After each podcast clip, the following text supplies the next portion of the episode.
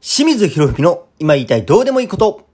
この番組は吉本芸人清水博文が今言いたいどうでもいいことを喋る番組です。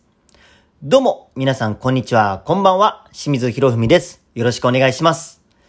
えー、本日、2021年8月4日です。いやー、早速ですが、辛かった。ワクチンの副反応、辛かった。もうね、噂で聞いてた以上でした。ああ。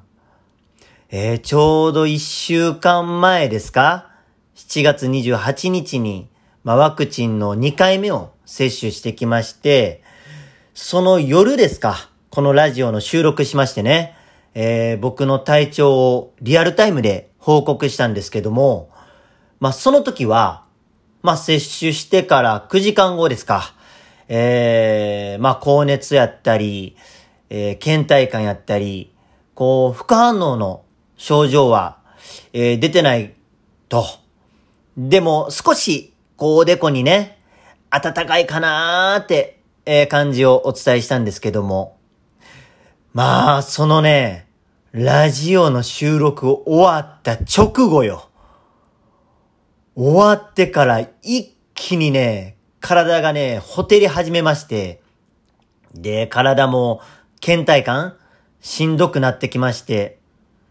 で、体温測ってみたら38.1度になってたんですよ。38.1度よ。で、その日って、あの、このね、ラジオ収録の前にも、ショールーム、ネット配信もしてたんですよ。で、こう、テンションこのアドレナリンをブワーっと上げてたからなのか、こう、僕ね、あの、てっきり、なんか24時間ぐらい経ってから、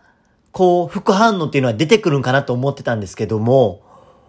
この、何、アドレナリンを上げてたせいなのか、早まったんかなーって。え？もう来た？副反応よと。いよいよこれからかと。で、このラジオ収録終わってから30分も経たんうちかな。もう次は全身の体の芯から熱くなってきまして。で、次測った時にはね、もう39度超えてたんですよ。いや、39度超えるって。いや、ほんまにね、ここまで出てくるとは思ってなかったね。うん。で、接種してから12時間経った頃に、もうその頃には、もうさらに体が悪化しておりまして、もう体はね、芯から熱いのに、この肌この皮膚表面は、これおかんで、もう全身鳥肌立ってるんですよ。もうとにかくね、寒くて寒くて、もうずっと震えてまして、で、寒いから、もうとりあえずこう、布団をね、かぶって、こう肌を隠して、そしたら、この体の震えっていうのは止まるんですけども、ただ、布団かぶるとね、こう、体の芯は熱いから、だんだん汗が止まらんくなってきて、熱なってきて、だから布団こう、バッと、こうどけるんですけども、次どけたらどけたら寒い寒い寒い寒いってなってきて、もうわけわからん状態が、もうどうしようもない状態がですね、6時間ほど続きまして、もうただ耐えるだけの時間が、6時間。で、もうね、とにかく夜中汗、ドッバー出てて、多分ね、これ、回ね、脳みそは溶けてなくなってますよ。もうそれぐらい、熱くて熱くて。で、多分ね、この一番体がしんどくてピークやった時、もうこの時はね、もう動けなくて、これ体温計横にあったんですけども、それさえも取れないぐらいやったんですけども、だから体温測れてないんですけども、僕的にはよ、もう体感で40度は超えてたね。いや、絶対あれ超えてた。もうそれぐらいね、もう地獄のような時間でした。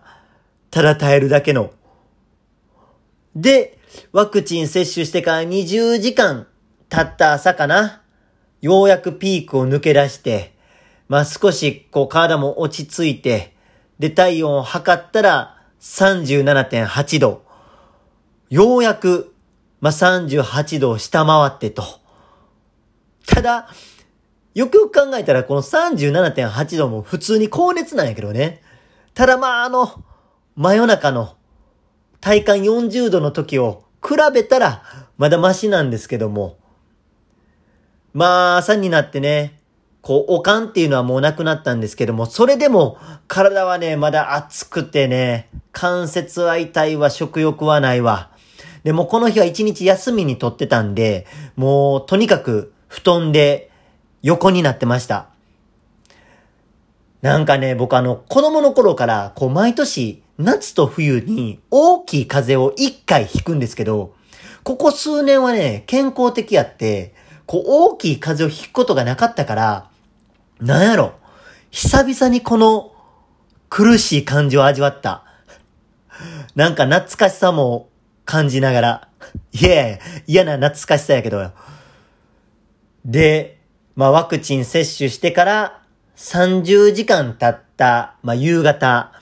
えー、次体温を測ったら37.2度まで下がってまして、まあここでようやく微熱になりまして、もう体もまあ、動かせるようになって、もうずっとね、トイレ我慢してたんで、ようやく行けるようになりました。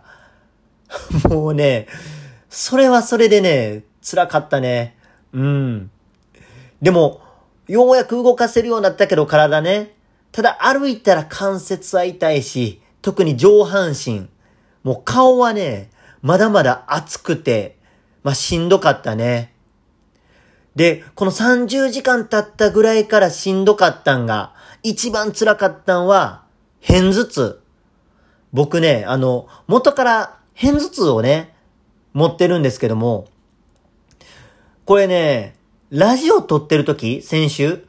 その時から、まあ、少し痛いなっていう感じはあったんですけども、まあ、そんなに気にするほどでもなかったんですよ。で、いつもはこう右の偏頭痛しかならないんですけども、もう今回はね、珍しく逆の左の偏頭痛が出てきまして、もう顔の脈拍ももうドックンドックン血の流れ速くて、で、もずっと目の裏と脳みそを下からもうズッキズキ殴られたように刺されたように痛くて、もうこれが辛かった。もうなんやろ、副反応よりも、こう元から持ってる偏頭痛が一番辛かったかも。最終的にこれが一番長く辛かったかも。で、その日の夜も、もう早めに寝ようかと思ったんですけど、偏頭痛がすごくてなかなか寝れなくてね。で、夢に入ったかなって思った時にズキーンっていう痛さで起こされて、結局眠れないまま朝を迎えまして、で、まあ、朝なった頃にはですよ、その、ずっとね、一日布団で横になってたせいで、右肩も痛めてしまって、で、ワクチン打ったんが左肩やったんで、左肩をこう、床にね、して寝れなかったんで、ずっと右肩を床にしてたんですよ。その影響もあって、だから3、え、この時点で30時間ぐらいか？えー、とうに超えてんのか？えー、もうずっと右肩地面にしてたから、その痛みも出てき始めまして。で、ようやく、この時点になって、もう偏頭痛をこう、抑える薬を飲みまして、今思ったらね、うちの母さん薬用意してくれたんですけども、もう夜中やったんで、その、体が一番ピークやった時間、時間帯が。てか、お母さん起こされへんし、助けも呼ばれへん、動かれへんから。で、ようやく、だから薬なしでなんとか乗りこない、乗り越えて、で、30時間経ったぐらいかなああ、ここでようやく薬飲みまして、やっと、おその偏頭痛という痛みも、まあ、なくなって、まあ、次、目覚めた頃には、すべてが楽になっておりました。で、最終的にはだから、ワクチンを接種して、45時間後、45時間後、えー、ワクチンの副反応から、えー、生還いたしました。ただいまです。帰ってまいりました。いや、本当に辛かった。まあ、これからね、ワクチン打たれ、打た、打とうかと思ってる方は、えー、まあ、僕のこの体験談をですね、少しでも、おまあ、情報をシェアできたらなと思います。ただ僕だけのね、この意見だけではあれなんで、まあいろいろとちょっとネットなどで調べていただいて、まあ平均的なね、ところを、まあ見ていただきたいなとは思うんですけれども、まあ僕が体験した中では、まあそういう40度近くなって、っていう、う副反応で、で、あとやっぱ一人暮らししてる方は、もし家が近所であれば、近所であれば、帰ってた方がいいかもしれないですね。本当に、あの、辛いです。で、えー、翌日は、お休みを取ってた方がいいです。っていうのが僕の、まあ、体験した思いです。えー、そんなあワクチン2回目の副反応の体験談でございました。えー、先週の放送その後のお話でございました。